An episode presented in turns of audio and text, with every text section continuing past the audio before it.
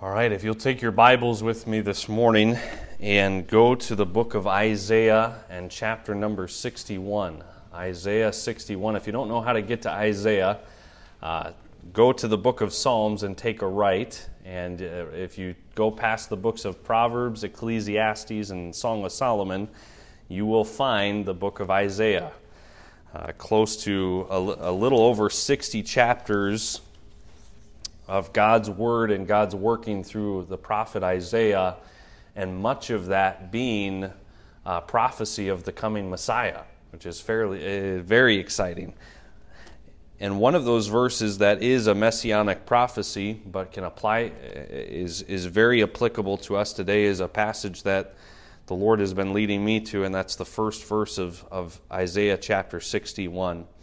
Uh, there was a, a man at the fair that came by uh, yesterday, and he was talking about how uh, many times uh, he, he, likes the fact that preachers do expositional preaching. And, and, you, if you've been at Shawano Baptist Church long enough, you know that I do that. I, I preach through books that the Lord leads us to for a season uh, to deal with certain issues in our lives that I don't even know about.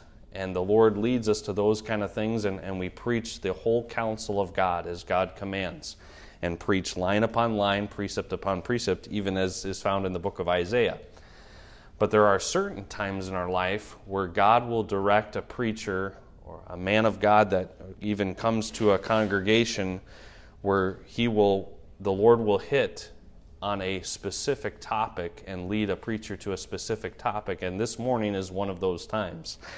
And so I I came across this this week and and the Lord would not let me go from it. So we are gonna we are gonna look at this verse this morning together, and really find out what what it means for each one of our lives. Isaiah 61, you found it there in your Bibles, and I will read verse 1 here.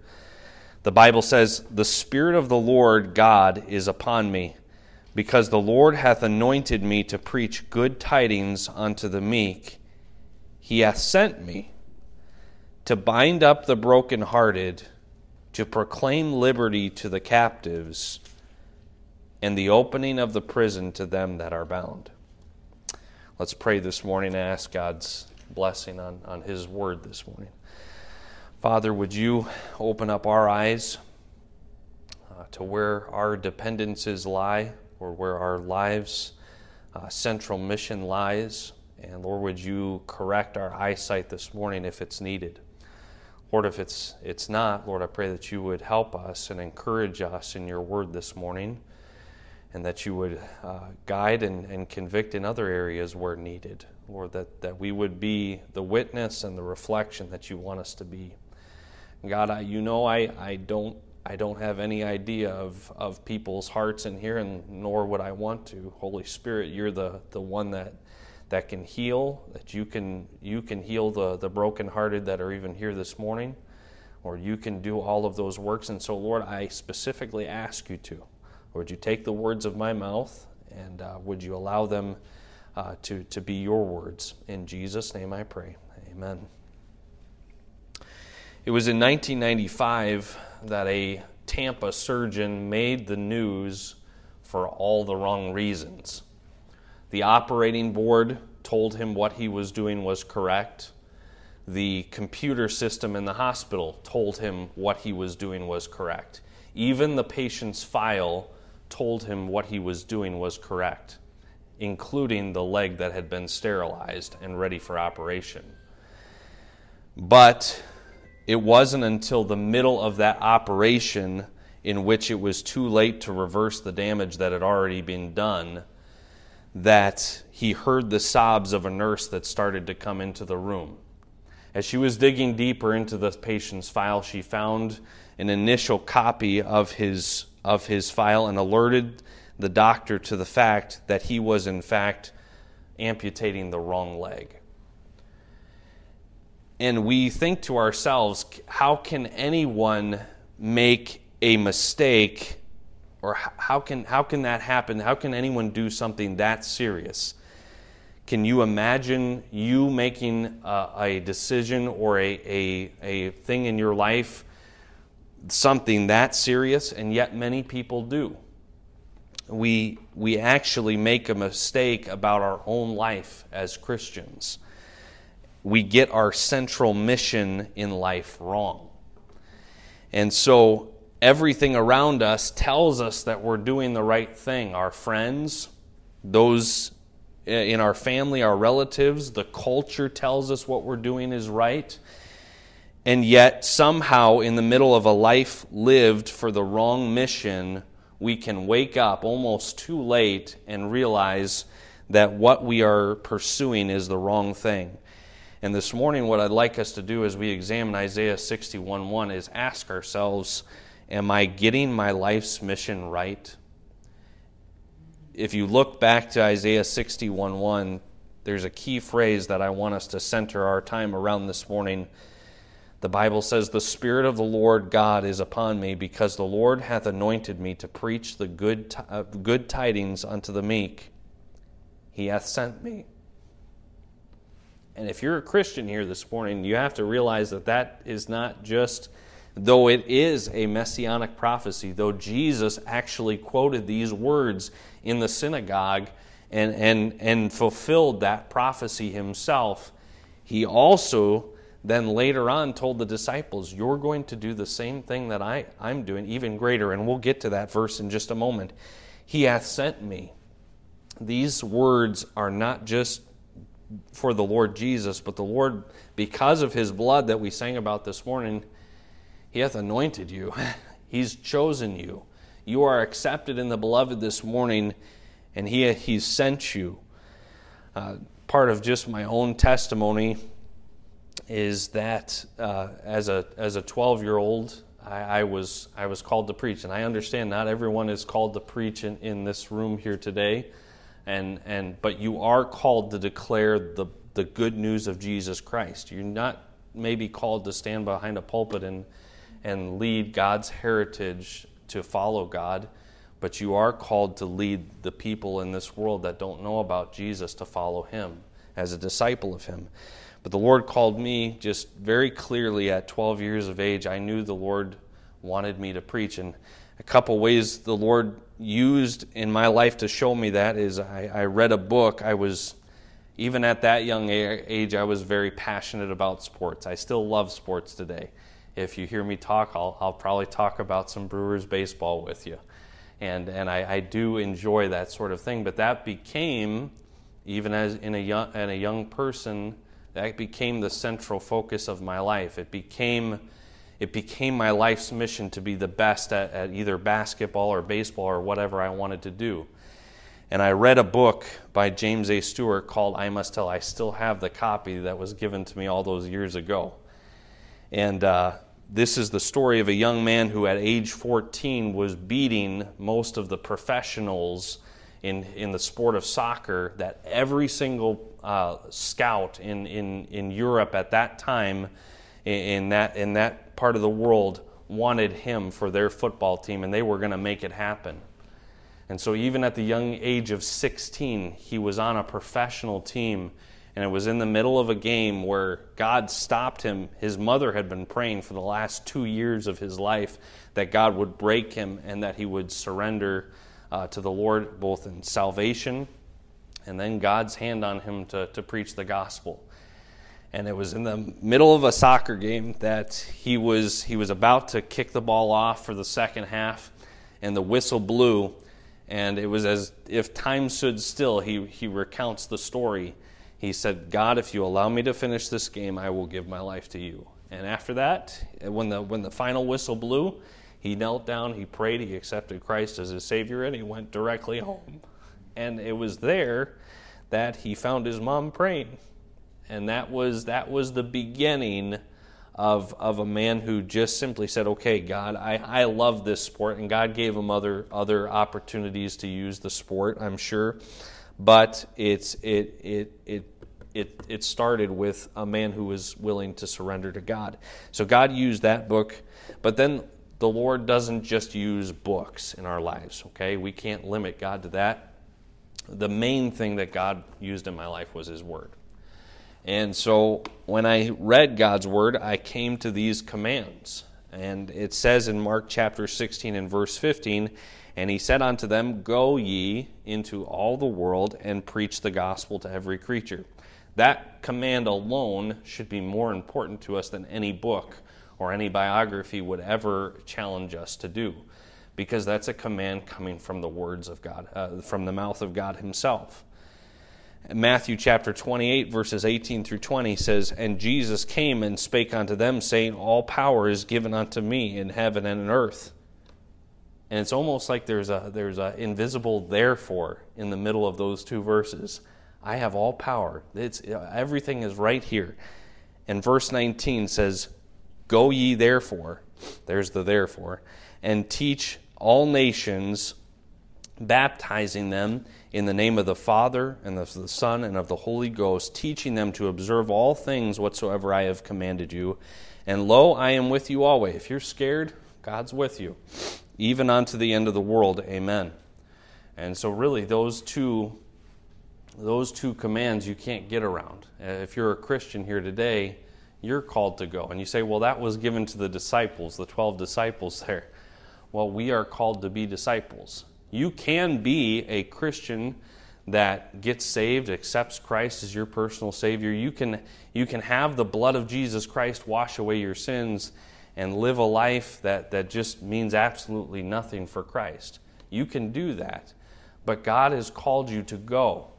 And just like that doctor made the mistake of amputating the wrong leg, you can get your central mission in life wrong by not understanding these clear commands of God and saying, My central mission is to tell other people about the, the, the love of Jesus Christ, the blood of Jesus Christ, that has washed away all sin.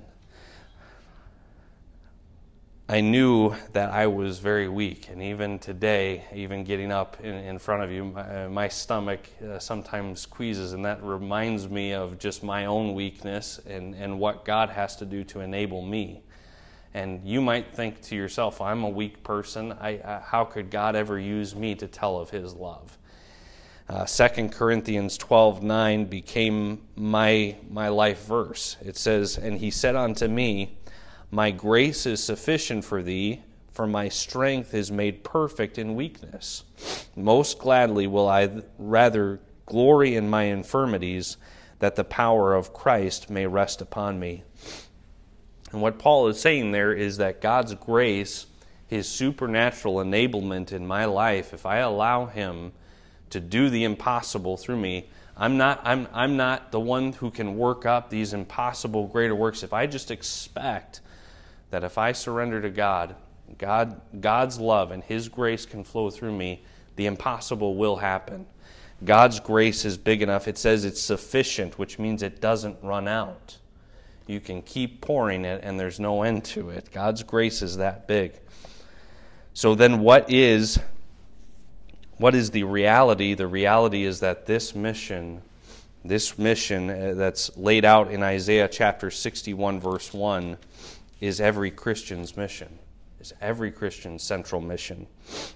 Isaiah 61 was a prophecy of the Messiah. If you turn to Luke chapter 4, I'll have you turn there.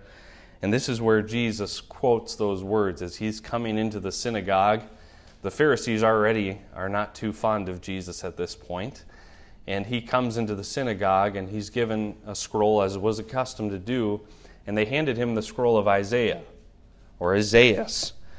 And in Luke chapter 4 and verse 60, 16, it tells us what he said.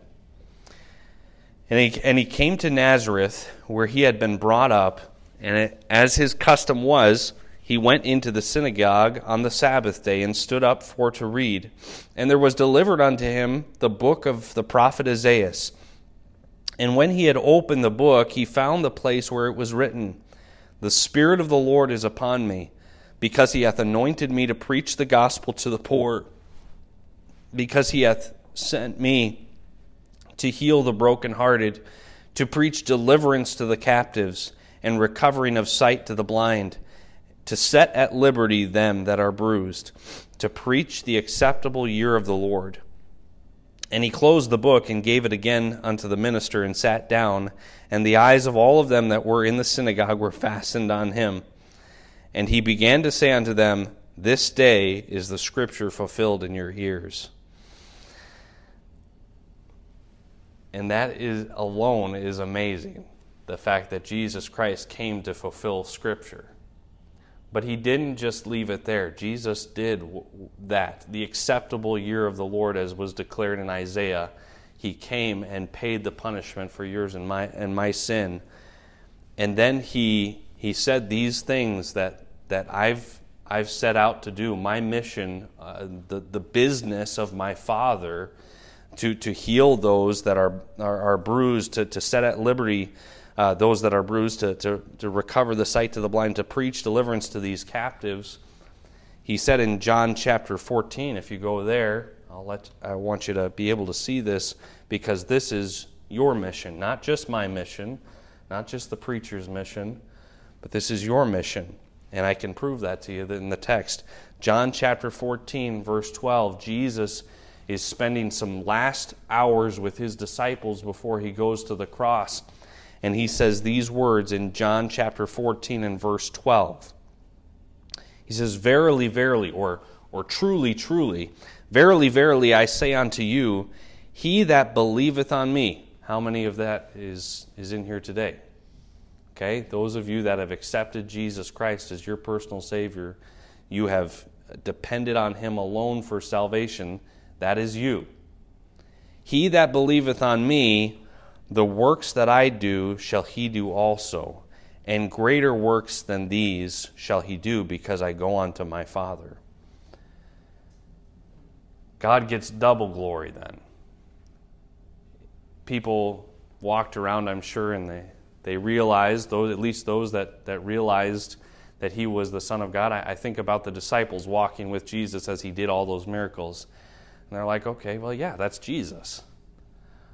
But when God was able to do those same works through the disciples and they gave glory to God, God was able to get double glory. People couldn't just look and say, oh, that was just, of course, of course that happened. Of course that lame person stood up and walked. It was Jesus. It was Peter and John who, in John chapter 3, walked up and, and uh, uh, not John chapter 3, but uh, they, they looked, Acts chapter 3, as they were walking up to the, the, the synagogue to pray, and they, they uh, recover that man's uh, sight, I believe it was, or, or, or lameness, and he stood up and, and started praising God. Well, that wasn't Jesus. God used ordinary people to do his work, and God got the glory for it. That's our central mission. That's what, that's what God wants us to do is, is his works, and he wants, to, he wants to get the glory for it. Grace is provided to every single believer for what is commanded then in Scripture. The commands to go, the commands to, to, to do the greater works, all of those God says in 1 Thessalonians chapter 5 verse 24, faithful is he that calleth you and if you know the rest of the verse quote it with me. Faithful is he that calleth you, who also will do it. God will do it if we trust him to.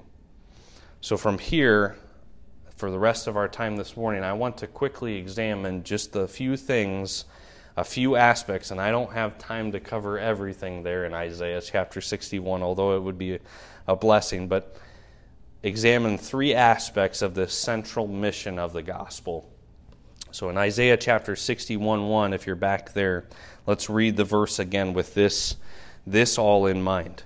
The Spirit of the Lord God is upon me, because the Lord hath anointed me to what? Preach good tidings unto the meek.